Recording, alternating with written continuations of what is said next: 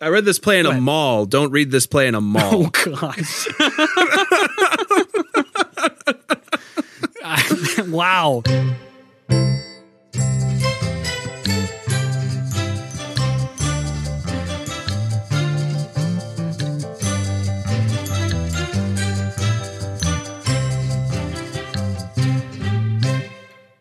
Hello, everyone, and welcome to No Script, an unscripted podcast about theater's best scripts.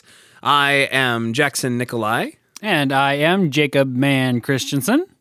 and we are coming at you again with another play this week. We're very excited about this play. This is one that stood out to me in my my time in college when I read it, and it stuck with me all the way till now. We're talking about How I Learned to Drive this week by Paula Vogel.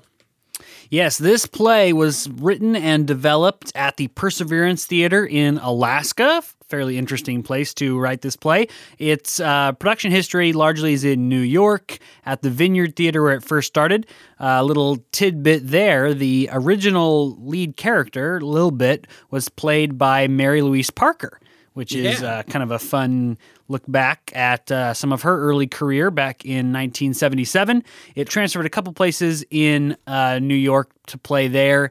Then in 1998, it was awarded the Pulitzer Prize for Drama.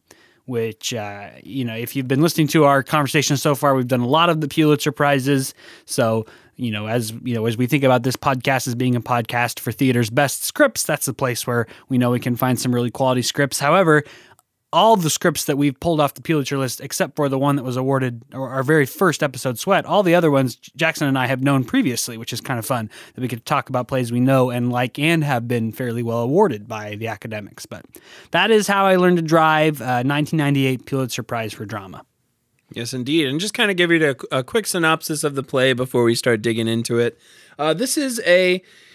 It feels like a very personal play. It follows the storyline of Lil Bit, who is uh, the main the main character of it, and her uh, journey through this uh, very abusive relationship with her uncle, uh, named Peck, um, and kind of growing up in in a uh, very uh, sexual family. Um, they talk about sex a lot throughout the play in front of each other and around each other. Um, what's kind of neat about this play in terms of its uh, structure is the other characters besides Lil Bit, and I'm I'm uh, contracting little just so you know if I'm not being clear across the airwaves. So Lil Bit and Peck are the only characters that are that have a character name. The other all the other characters in the play are played by a Greek chorus. Uh, by one male Greek chorus, one female Greek chorus, and then a teenage female Greek chorus.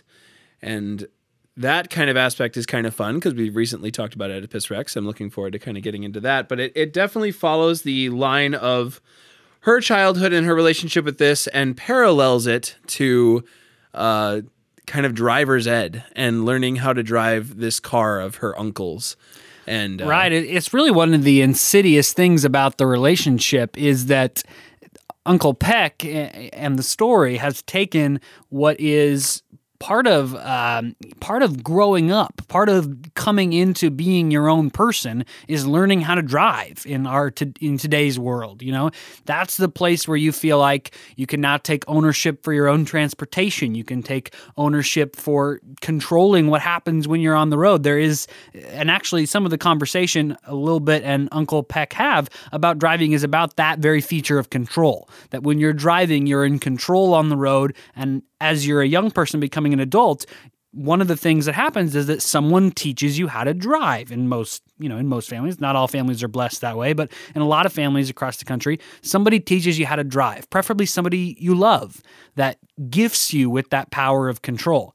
The insidious part of this relationship is that it is an, it is an abuser that gifts a little bit with the control of driving while taking away and twisting some of her control over her body and her choices. Yep. And right, right about now is probably a good time to just mention this is a good play to have a content warning about. Um, we are going to be talking. It is a it is a play about in some in some capacity sexual abuse by the by the uncle and uh, on on on little bit. So so just be warned, uh, we'll be kind of digging into those topics. So feel free to listen. I think it's or- also the right place too to mention. You know, we, we've talked. This subject has come up in a couple of our conversations. It's always good to remind us that Jackson and I are two adult males. Uh, Yep. uh, personally, myself, I have not had the experience of being sexually assaulted, so I'm coming at it from a, a different perspective, a different angle. The other thing that I think is important to say is, you know, unequivocally, I, I would suspect Jackson agrees with me that we believe Uncle Peck to be in the wrong. It is a horrible, terrible thing that he has done. There, Yes. it's a very black and white issue to me.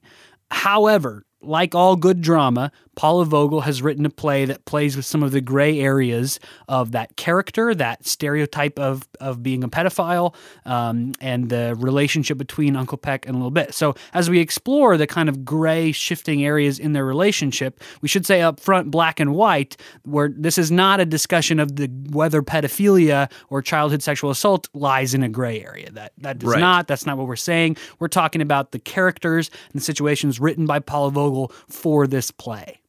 Yes, indeed.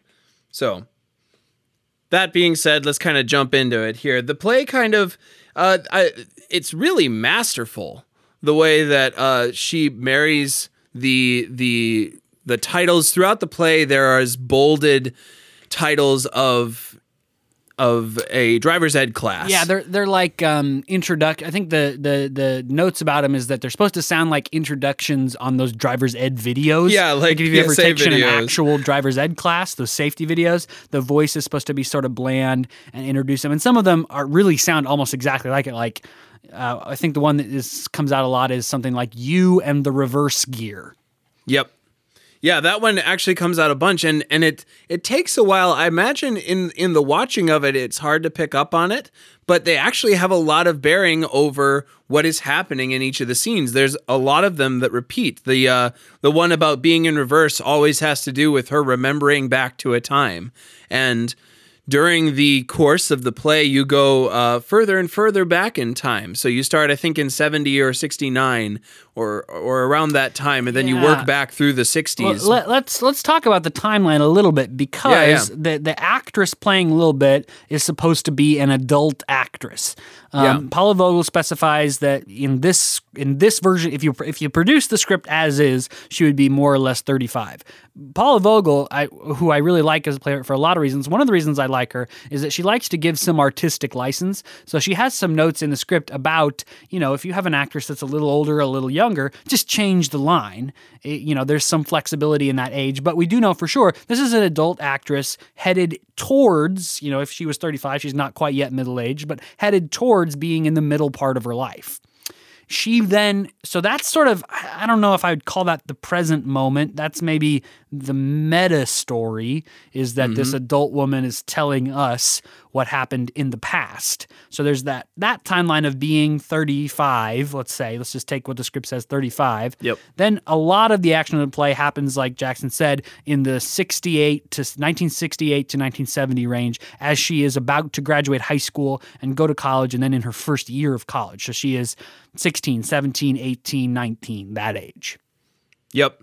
And and each of these different categories of time frames have different lines within that driver's ed language. So you have the the uh, oh boy, what is the reverse one? I really want to find it. I'm not finding it. But I, I uh, think it's you and the reverse gear I Yeah, think that, you I think that actually what it is what it is you and the reverse gear, and then there's idling and neutral gear, and those ones tend to be like one character monologuing as you kind of get uh, more and more information. The story isn't progressing necessarily. It's pretty. It's pretty neutral gear. You're idling. Um, Or, or one, one of my favorite uses of that is there's a scene, there's a couple of scenes right in a row in the middle about a little Bit learning sort of what uh, the effect that having breasts as she develops and hits puberty and goes through puberty has on oth- the men around her and the boys in her school. And Yeah. that, that, that heading repeats over and over. The first one is kind of a block heading um, with a couple of lines that sound like they're from an ed course about driving defensively. Um, and the end of it, is, you know, the paragraph is about you have to be prepared mentally and physically to react what happens. Were you prepared? Were and then that prepared? line, Yeah. "Were you prepared?" Um, comes atop of the next two scenes, which all deal with that. She is teased for that maybe she's you know put foam pads in her shirt to make her breasts look bigger, even though she's a young teenager. Then she's teased because a couple of her girlfriends see her in the shower and realize that she actually has developed breasts that size at such a young age. And then some boys uh, become interested in that and in the in them. And there's a great uh, other uh, thing that the playwright uses where there's like this beeping sound that happens all right, around like her. radar beeping or something. that goes yeah. on through those all those scenes and then in the final scene where boys are starting to really pay attention to her chest she realizes that it's like a homing beacon that's coming from her own breast that's like drawing men into them Yeah. And so that, Yeah. that that title I think is great. Uh, you know, were you prepared? Were you driving defensively? It right away, you know, in this middle play section establishes the kind of framework of our society, which is uh, are are women prepared to deal with the sexual advances of men? A lot of the storytelling around when a woman gets raped or accuses a man of sexual assault is what could she have done to prevent it, which is you know a terrible way to approach the situation, but is uh, you know is sort of the storytelling of our culture right now. So that even back in 1997, Paula Vogel was playing with that idea to this to this young teenage girl, this this young girl, not even really sure of what her body is or how it interacts with people. The question is, were you prepared to deal with the way men and other people are going to react to your body? Right. And then the other the other headings as you go through it are first to second gear or or moving the car from first to second gear, moving the car from second to third, moving the car from third to fourth. And each of those it hit a moment of her relationship with her uncle Peck and uh his this kind of slow slow awful game that he plays over the course of her being 12 to Oh, my 18. Gosh. Yeah. And yeah, you know, as you might gather from our conversations, and hopefully, if you've read it too, the, you know, the the timeline of the play is is confused. Not that you don't know what time things are taking place, but it's not sequential. Um, The na- the narrator, who is a Little Bit, who plays all these versions of herself across time, just sort of leads you through different scenes from different times in her life. Um, you know, somewhat seemingly at random. There does not seem to be um, a ton of like first I'm going to do a childhood, then I'm going to do an adult, then I'm going to do a child. You know, they just sort of flow as she tells these different bits of her story, and they grow into this picture of what her life is now as a result of what Uncle Peck did to her. Yep. It's a very episodic kind of uh, movement through these pieces that, and it's not, I feel like it, it, it would be a little counterintuitive. It, it is counterintuitive because it is not necessarily progressing from, you know, bad to worse. It's just always worse. Um, right off the bat, it, you hit this scene that makes you feel as bad as anything else. Oh my the- gosh! Yeah, I mean, the, yeah. the first, it's yeah, it does not seem to. I mean, it doesn't really seem to be escalating. I'm sure it does, Right. in the actual course of her life. But the way the character tells the story, it starts off, gosh, almost as bad as it gets the whole time. I mean, the uncle takes her shirt and you know lifts it up and is fondling this child's breasts, and Yeah. she's uh, clearly uncomfortable and not responsive. You know, it starts off with a not a maybe not a violent sexual assault, but a incredibly abusive sexual assault by an older man on a child. That's like the opening scene of the play. Right. And it's all we're, we're going to get into kind of the, the the the background of it a bit here, but it's all kind of born out of the scene that you don't get until very late in the play where she like talks to him over over Christmas. He's in Peck is inside uh, amongst the men of the family. We, oh, we got to back up and talk about the family first before I talk about this moment because the family is this uh, very sexualized Massachusetts family. I, I wonder. that- let, let's let's get into discussing a little bit too, uh, and uh, you know we'll we'll describe as we go here. So Yeah. one question I have for you, Jackson. I I think maybe I have an answer for myself. Um, is this play comedic? Hmm. the framework of the family is that everyone in the in this family it's an extended family. It's not just uh, you know mother father kids. It's uncles aunts grandmas grandpas all kinds of family. Um, and the framework is that this extended family you get a nickname in the family and that becomes your pseudo name and your nickname is derived from some description of your genitalia. Yeah. Uncle Peck, eh, yeah, Peck, right? yep. Uh, Lil Bit is a description of what her genitals looked like when she was a baby. Yep. Um, uh, the mother Big, is like called Big the Papa titless, or something. Big Papa, like- yeah, the titless Grandpa's wonder. name. Somebody's Yeah. called BB for blue ball. So that is crazy, right? Yeah. I mean, that Yeah. that doesn't. I, I don't. I mean, maybe there's a family for who that happens, but that's not like the norm for families, and that potentially could be couched as sort of a just sort of a funny, interesting family.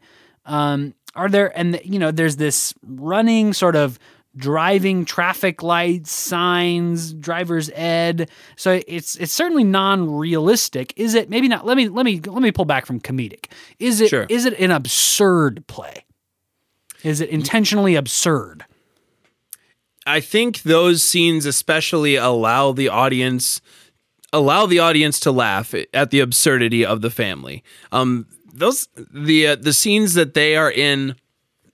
There's there's a couple scenes with the grandparents in it, and because they are grandparents and they are having this kind of sexual banter back and forth, it is comedic. You laugh, um, but it's also kind of that that awful feeling that comes at family parties where everyone else is okay with something and then the youngest begins their indoctrination uh, with into it but they still feel very uncomfortable. And that is in my reading of it that was what came through in those scenes more was that she was wildly uncomfortable in those scenarios. Right, and it's sort of couched as that, um, or at least the other characters couch it as the fact that Lil Bit is a teenager and she's uncomfortable with people talking about her body. She is shy or she is just too sensitive.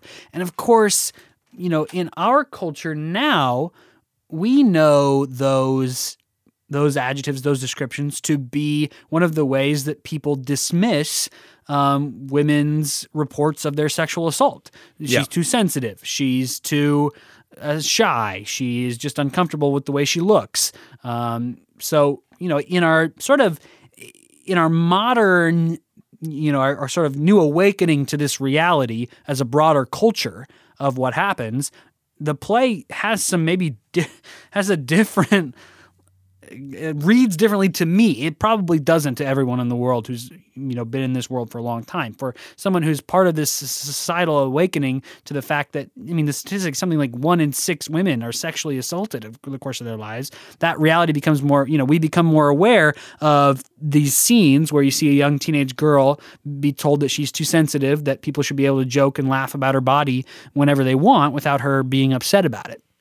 I think you're right. The vernacular of this play is a. I mean, it was written in '97, but also these are characters written as if they came from World War II, right? Like some of them are talking about the Pacific I think- Theater. yeah, I think Uncle Peck his is a uh, is a World War II veteran. And Yeah. so you know it, it's a play set in the 60s and 70s, so that's realistic. I think at the end of the play, he's like he says he's 45 or something. So middle aged man that was in World War II. So definitely an older attitude, and Yes. um, you know, yet uh, such a familiar attitude yeah, it does not feel maybe this just says the fact that as a as a society we have just not grown up since the 60s or 70s but none of the characters in this play to me feel like they would be out of time right now right. and that Like you- is yeah. crazy Absolutely. There's so many interactions that I think that I think that's why it's tricky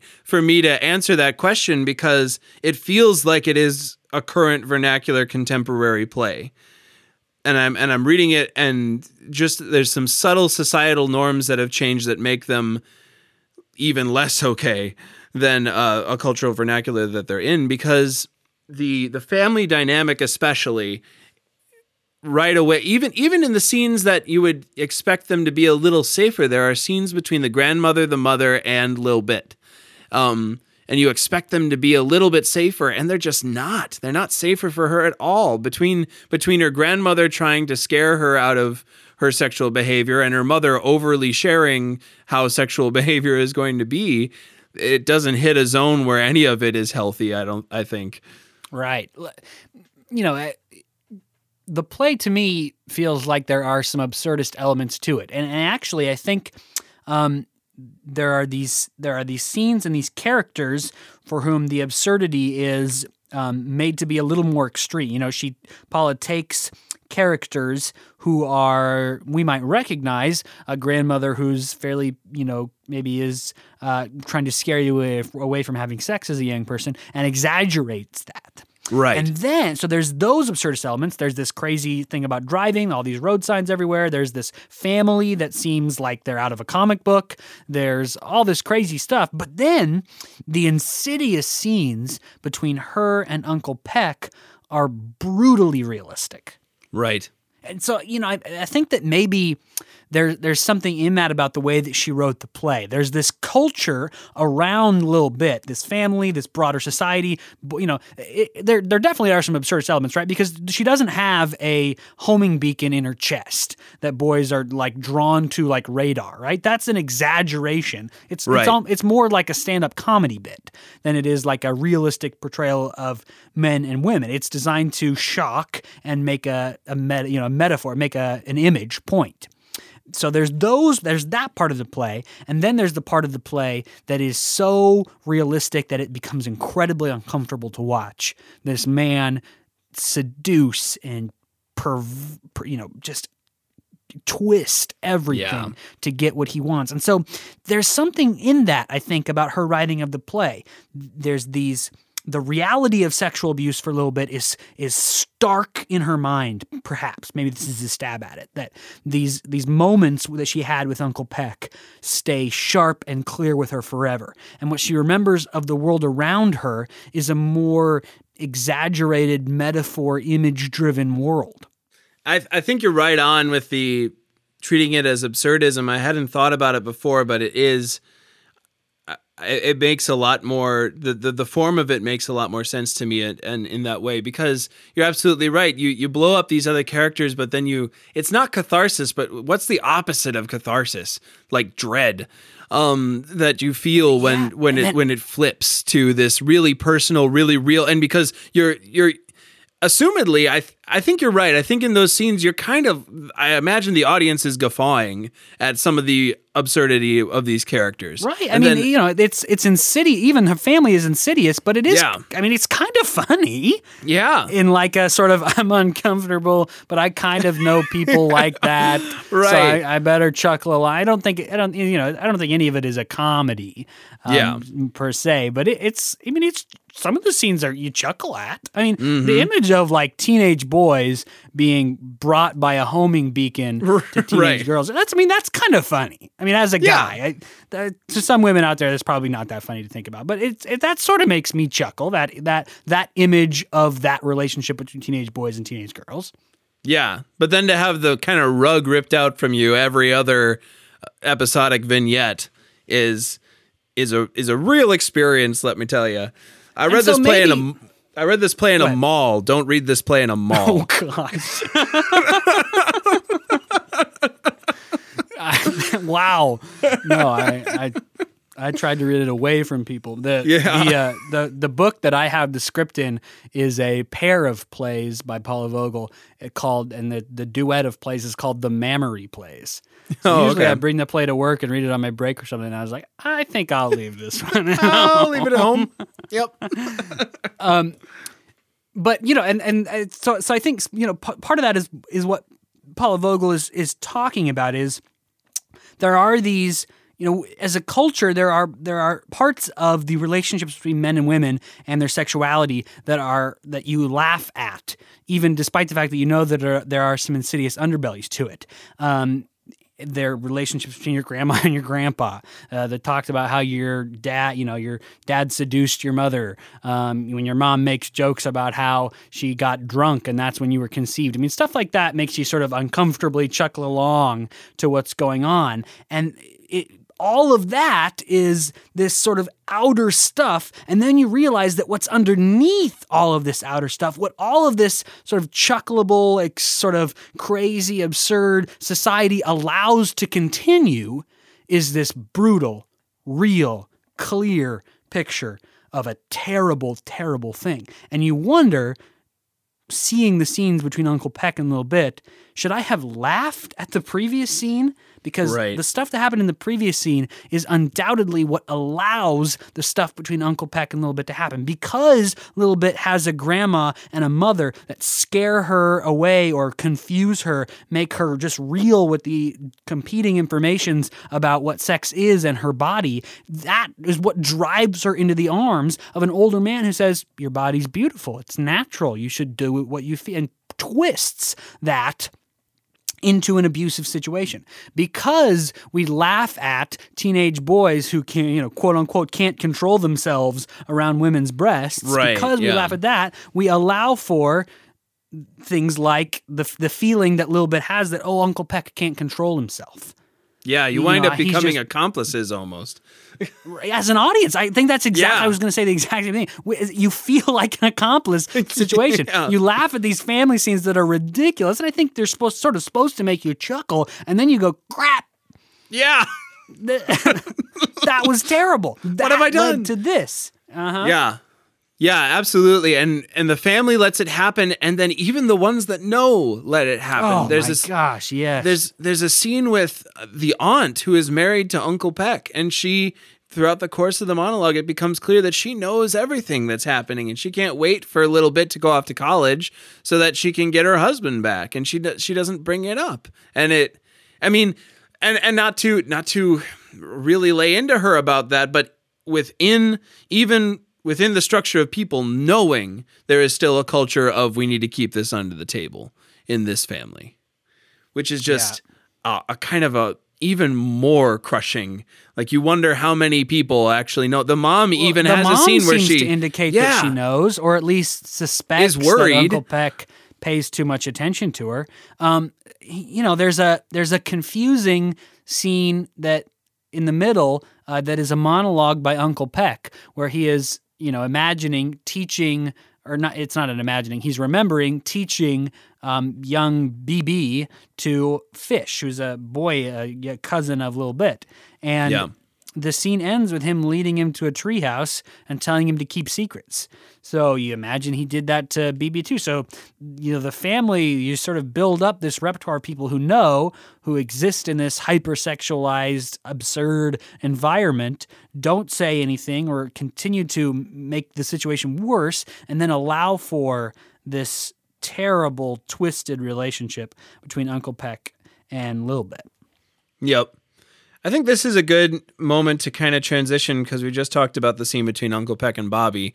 Let's talk about Peck just a little bit, uh, a little bit, um, because he is a, a really central character in this, and I think Paula Vogel gives him a fair shot as much as you can in this play with this character. She does a lot. She does more work than I would have done to try to make him a human character, um, and not just an evil person. Ri- Right. One of the things that uh, you know marks that right at the beginning is the character description for Uncle Peck, who she describes the actor that should play him as being the same kind of person that you would cast to play Atticus Finch in How, Yeah. uh, To Kill a Mockingbird.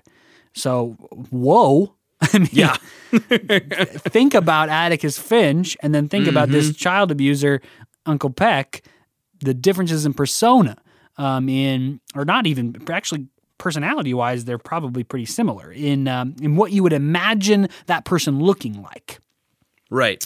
And that's the, the Atticus Finch kind of person is who she wants playing Uncle Peck. So she right away says, You're not going to cast some, you know, you're not going to have somebody grow their hair out long and stringy and weird or grow, you know, this stereotypical little mustache or any of the things that are associated Right. with these stereotypical socially awkward pedophiles. She instead builds a much more insidious character, one that you would not expect, one that makes the audience go, Oh no, um, pedophiles, child abusers can look like this even. mm-hmm and and behave in and behave in kind ways. That's the other part of this character that she ten- spends a lot of time making him a very kind. The scene with Bobby is a perfect example of it. He is a very he he he kind of sets it up as as like he's setting up this scene as he's a fisherman and he really loves to fish and this particular kind of fish is really elusive and he so he takes Bobby fishing and he hooks into this fish and by the time he starts to reel it in, Bobby begins to feel bad about the fish and how much pain he's causing. So he cuts the fish loose. This apparently uh, prize-winning fish, which it's there's also a really awful little subtle part of that monologue that describes how he's playing this game with Little Bit and probably with Bobby as well about this kind of slow. You should act as if you don't even care if you if you catch the fish. Right. yeah. I mean, you know, the the sort of the the trope description of letting a fish reeling them in and letting them back out and reeling them in and letting them back out kind of playing this long game with them is that you're absolutely right this Yeah. sort of insidious description of how he plays these games with these kids Yep. So that aside, in that moment, he is very kind to Bobby, um, who is, you know, uh, clearly very emotional in this situation. And while he uh, gives him some kind of antiquated and and uh, old, uh, not antiquated, but harmful ways in which to bottle up his emotions, he does also try to take care of him in that moment before very quickly switching to some more abuse in the situation. and and his his kindness is part of his insidiousness, right? Yeah, exactly. Bobby starts to cry about the fish, and Uncle Peck says, you know, eventually he says, "It's okay for boys to cry. Sometimes I cry. Can you keep that secret for me? That sometimes Right. I cry. I can keep secrets for you as well." And so let's go to this treehouse and keep a secret Yeah. you see how he is masterfully twisting these situations. Another scene in which Uncle Peck appears to be really kind and thoughtful, right? It's sort of the um, it's it's it doesn't happen till late in the play, but it is maybe the inciting incident for the most of the action of the play. We find Uncle Peck in the kitchen washing dishes. Yep. And you know, th- again, remember, try, try to remember back to this being a play in the '60s and the '70s because in this play, um, the women make the food all day. And Uncle Yep. Peck's point is, uh, the women made the food all day. Why should they have to clean up the dishes? That's not manly. They've been on their feet. They should be able to rest and enjoy it. I can do the dishes, which is a, a fairly, you know, a, a fairly kind and considerate attitude to have at, you know, given the culture surrounding them at the time. Lilbit finds him in that kitchen, and he's in a, a sort of a bad mood. We we know that he has some has suffered some um, because of the war. There are some in him of you know something like PTSD. We know he's an alcoholic. Um, he describes it as having a fire in his heart, Yeah. um, which could be a description of PTSD and fear, or he could be describing you know heart being love, his sort of fighting against this love for children. In any case, whatever's going on with him, he uses alcohol to escape it. So he's he's got some issues. So part of making him sympathetic is making him someone who's not just uh, who who seems to be, or at least pretends to be, fighting against the demons he has in him. Yep.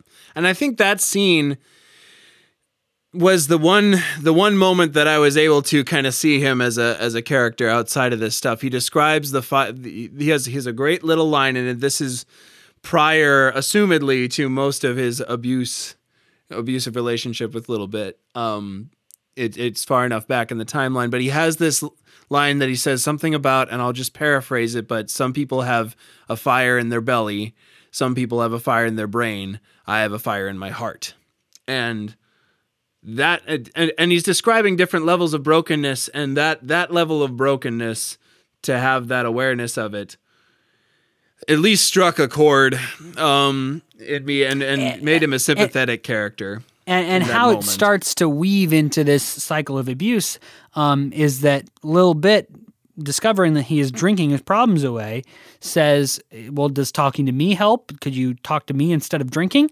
Yeah. Peck says, "Yeah, sure, we could try this." So she says, "Okay, let's meet once a week. We'll meet in secret. I won't tell my parents. You don't tell your wife. Um, we'll just go talk somewhere, Yep. and then you don't have to drink, and you can just talk your problems to me instead of drinking."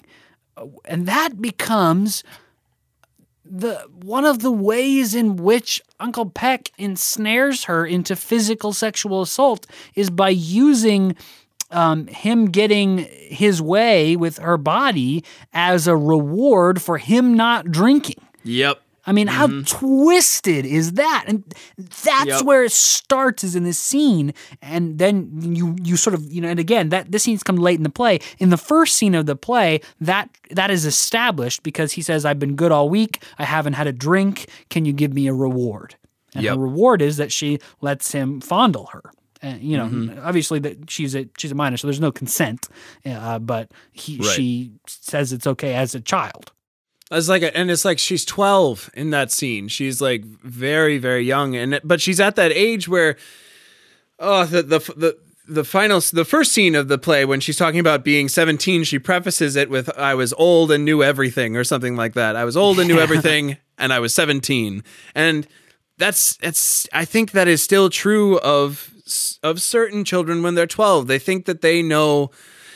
I remember thinking that I knew all the problems of the universe and how to solve them when I was 12 and I could help in interpersonal relationships. And that moment is, is and seeing someone in that moment who is older take advantage of that is a, it's it, it's a hard scene in that in in the play. Ev- Even even though we see him at his most broken in that scene, it still falls short in in any way to make him a fully sympathetic character because of that. Right. I mean, he he and and part of um, Lil Bit's discovery as she grows up across not the not the uh, timeline of the play as it's laid out in the script, but the actual chronological timeline of what happens in her life. As she grows, she's able to more fully realize that this was an abusive relationship. She was tricked, um, and that you know she this relationship was one of being manipulated.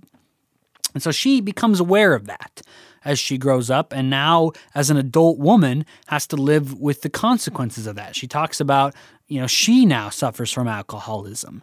Um, her relationships have been ruined because of it. She's had a hard time finding work. She had she dropped out of school. We think be- largely because she's an alcoholic because she was a, a victim of childhood sex abuse.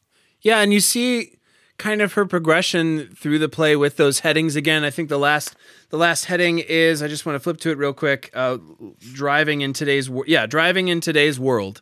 Um, you you see this kind of last scene with her as the 35 year old adult version of Little Bit, and it, it it seems like she is able the, the only kind of beacon of hope in this play is she at least seems to be able to live with it.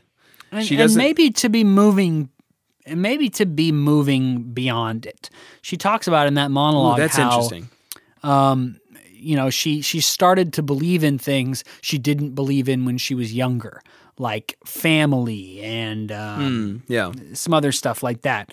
And so there's a there's a sense there that what she felt about her family as a as a youth was a lot coming from her the fact that she was seeing through a cracked lens, cracked and then shaped by Uncle Peck.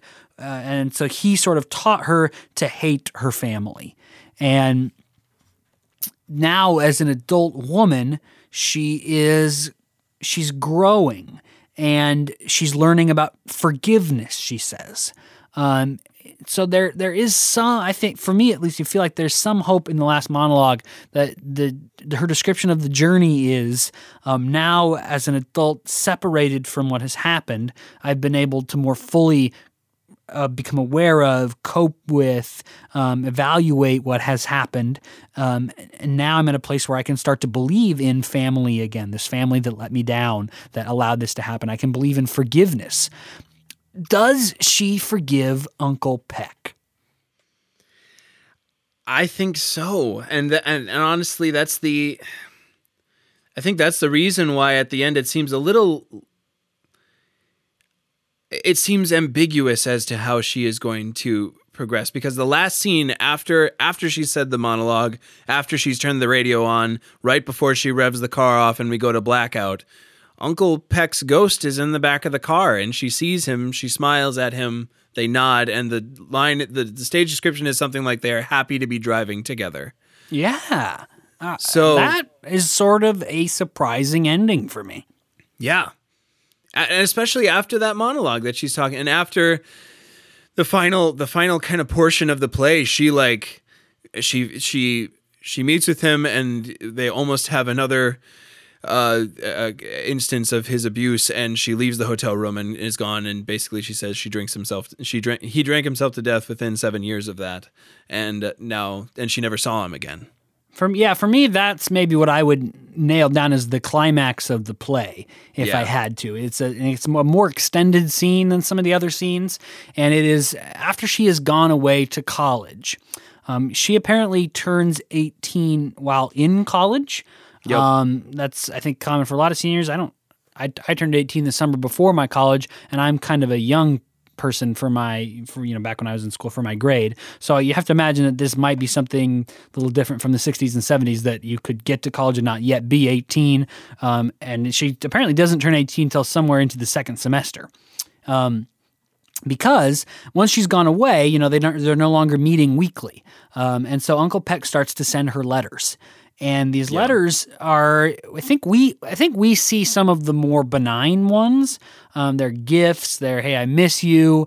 They're we should talk. They're I can't reach you on the phone. Are you in the library? Uh, but they always come with um, a description of days like.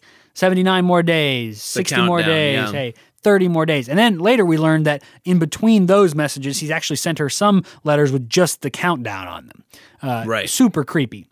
I sort of at first, I think uh, at first blush, I assumed that this was a countdown like to Christmas break or something when she would finally come home. We learn, um, well, let's let's just set the scene. So, uh, Jackson, so they she gets all these letters and they arrange to meet in a hotel room. What and what goes on? Yeah, they arranged to meet in a, in a hotel room because it comes out that she wanted to have this conversation in private. Was what what she tells him, and he brings champagne, and they're going to celebrate her birthday. And what she says in the scene is information to us uh, because I agree. At, at my first read through of the play, I was getting the feeling that oh, he's counting down to seeing her again, so Thanksgiving or Christmas or something. But she says that it was a countdown to her birthday, uh, her 18th birthday, which is the legal age of consent. So it wouldn't be statutory rape for them to. Yeah, and, and, she actually says that that phrase is that the age 18 yeah. is where it is no longer statutory rape. So she's clearly, um, I, I mean, done some research or, or done some thinking and preparing for this conversation and some learning. Yeah. And and it's a it's a stark difference from every other scene that she's in. Clearly the time separate has uh, shown some clarity into the relationship and she is a very different person in those scenes. I think I think even the stage directions for Peck is something along the lines of he knows he's walking on thin ice or something like that through this whole scene. So it's a very different scene, uh, equally uncomfortable but very different power structures within that scene. Right. And so they meet in the hotel room, and um, she says, This has got to stop. I know uh, you have been, she doesn't come right out and really call him an abuser, but she says, I know that you've been waiting for me to turn 18, so it's no longer statutory rape. Um, yep. And he says, Whoa, whoa, whoa, slow down. What are you talking about? She says, This has got to be over. We're not doing this anymore. We're done. And he says, Whoa, whoa, okay, okay, okay. Let's just, why don't we just, uh, let's just lie down on the bed, fully clothed. Just let me hold you for a little bit. Um, you can see him kind of twisting those wires again. Yep. Um, and you can see her kind of fall back into um, some of her uh, previous patterns of abuse. And she says she doesn't really want to. It's pretty clear, but she says, "Okay, but just you can just hold me. I'm setting the boundary. I'm setting the boundary. You can just hold me." And so they do. And she almost kisses him, but then she leaps up. She says, I gotta go. And he says, Didn't you feel anything? And she says, No. But then the crucial moment comes and he proposes to her. Oh, yeah, um, yeah, yeah. So, mm-hmm. an important note that we maybe should have made earlier is that they are not blood relatives. Um, Lil yep. Bit is Mary, Peck's husband's niece or Peck's wife's niece. Um, so Peck is her uncle by marriage. Um, yes. So that's what he says is we're not blood relatives. I'll divorce Mary. You and I can get married. And she says no way. And she yeah. out of there. Yeah, um, which is like a huge, just like that moment is even more so the the kind of you see him go way too far. Like almost for, for most of the play, he is not crossing the line. He is he or he's he's doing the very slow reel on the fishing line for for her and then in the in this scene he kind of just bears all in that moment and goes for the the home run and thankfully is is turned down. But it is a it is a it is a big big moment and she she walks out of the room especially after that. It is the kind of last tie that cuts that she that springs in her that she needs to go. This is this is really not right. She has a line about family in it there which which is is almost a throwaway line but this like you're talking about screwing over family in this point and and that that decision then turns Uncle Peck back to drinking, and we learn that a couple years later he drinks himself to death. Yes. He doesn't ever really go back to Mary, um, and he drinks himself to death. And so the the person that she sees in the car in the final scene of the play is like a spirit of Uncle Peck. And it seems like I agree that after all of this, she's come to forgive him and even appreciate what he taught her about driving. um, driving is what Yep. she's held on to as um, the thing that uh, keeps her. Uh, she describes it as being sort of an out of body experience. Um, there's a there's a terrible terrible scene just before this final confrontation where she's an adult, which is the kind of the first instance of abuse we think probably. Um, he he is she is too young to drive at this point, so younger than fifteen or fourteen. Um, and he offers to let her drive and he pulls her into his lap and she you know kind of drives like a you'd have it like a little kid drive and he Yep.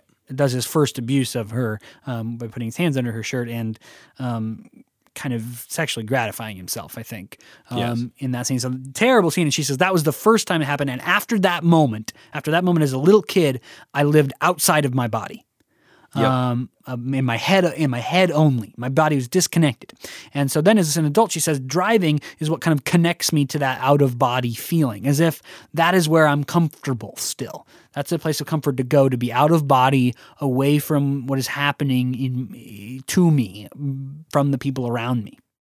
Yeah, she talks about it. I think she talks about it kind of connecting to her brain as opposed to her body. Like she lives in her head now rather than in her body, and that that experience aligns with that. So it's uh, you you really feel like you're you're taken into the picture. I'd be so excited to see them do a version of this play and see how they handle that moment because it's such a clear picture in my mind of you know what driving is in the on country roads going way too fast on country roads in a Mustang.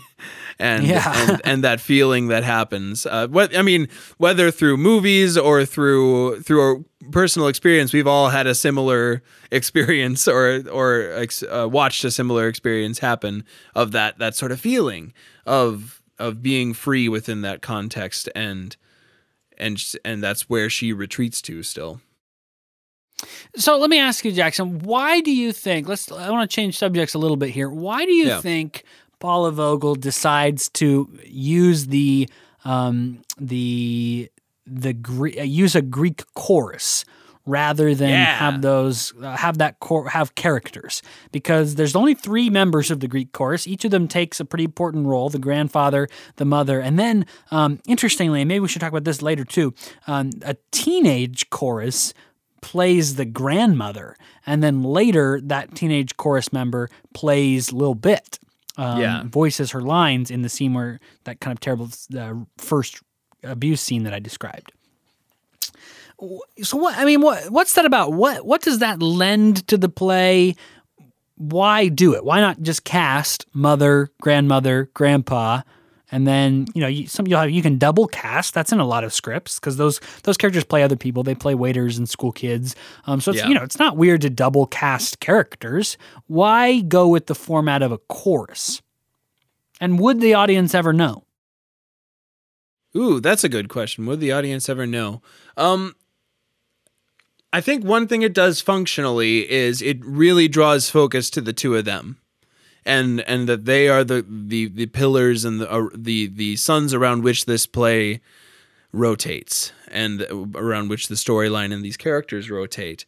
I think I I believe that in the seeing of this play, having just three other members kind of floating through, you you you can't escape.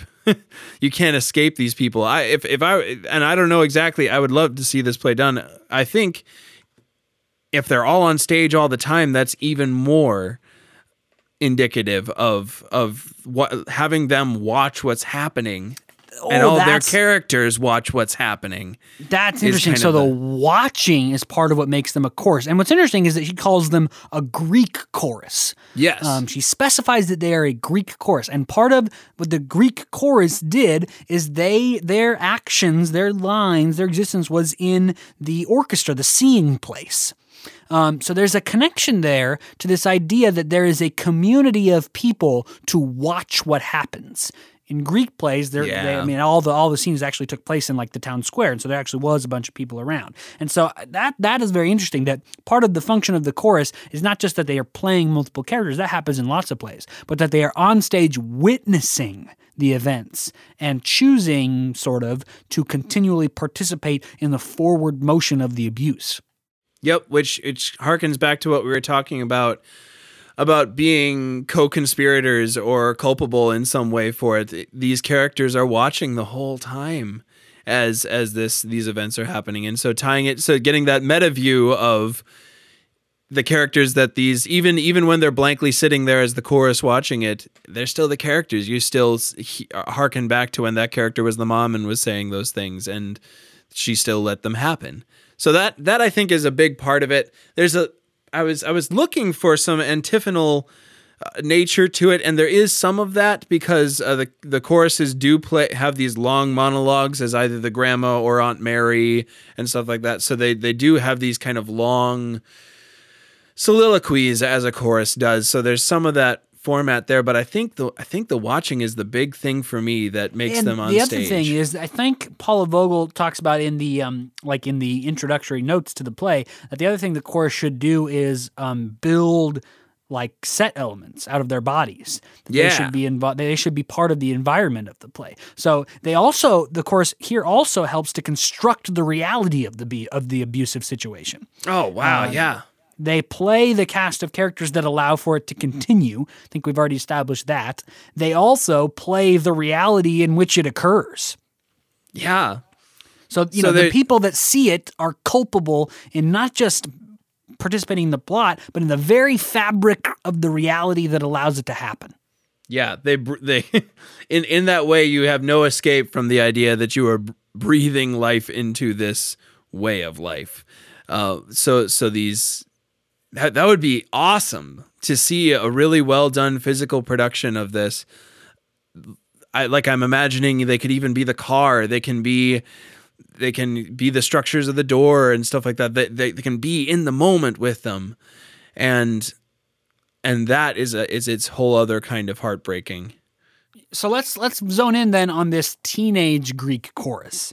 So Paula Yes. Vogel calls for one of the three to be a teenage girl. She does specify And again, one of the reasons I like her is that she, I think she kind of talks to directors in her notes in a way that says, you know, you have some creative license. Here's what I suggest. Here's what I imagine. One of the things she says is you may want to consider casting a, a girl who is who is of legal age, who is a consenting adult, Yeah. because of some of the scenes she's going to be forced to be in um, uh, to play this character, and just because it might make the audience uncomfortable to see a very young girl in some of these scenes. So, but in any case, she does say she's supposed to be able to pass for eleven um, in in the playing of it. Yep. So, But then as well, this- like she also plays the grandma later on in the play. So Yeah, through the, through the whole play, she is the teenage actor plays grandma. Yeah. who who talks about having sex with the grandpa who's supposed to be played by an adult man.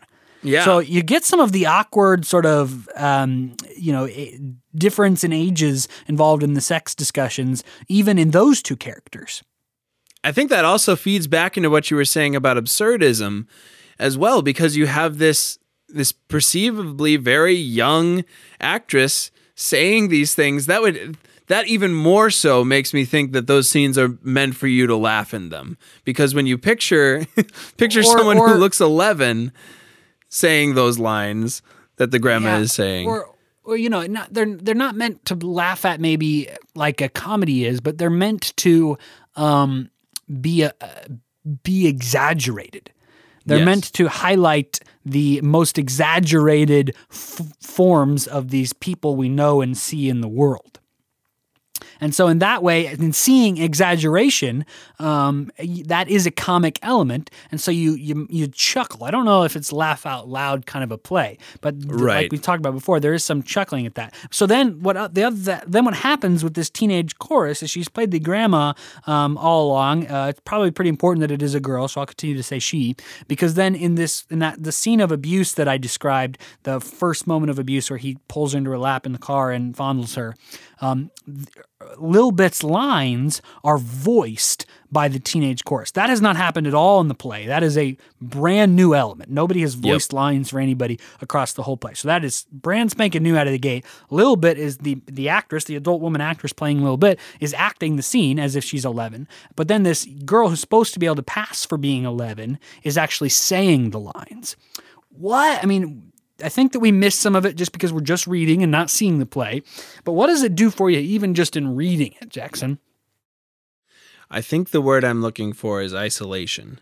And what it does is, for me anyway, it separates you from the scene and lets you look look at two different elements of it. It forces you to handle a theatrical convention at the same time as you're processing something awful and you are jarred by it. It I think I think again we're talking about an absurd element of of someone she's not even miming uh, the the so the the 35 year old actress uh, who is playing Lil Bit is still in the scene. She's sitting on uh, the the actor who plays Peck's lap as to the side this 11 year old looking actress is saying the words that Little Bit is saying. So you are removed from the situation. You're not watching a scene between two people. You are focusing on the words themselves, on the actions themselves as separate from each other, and you are demanded to engage on a different level than just an emotional reaction to watching people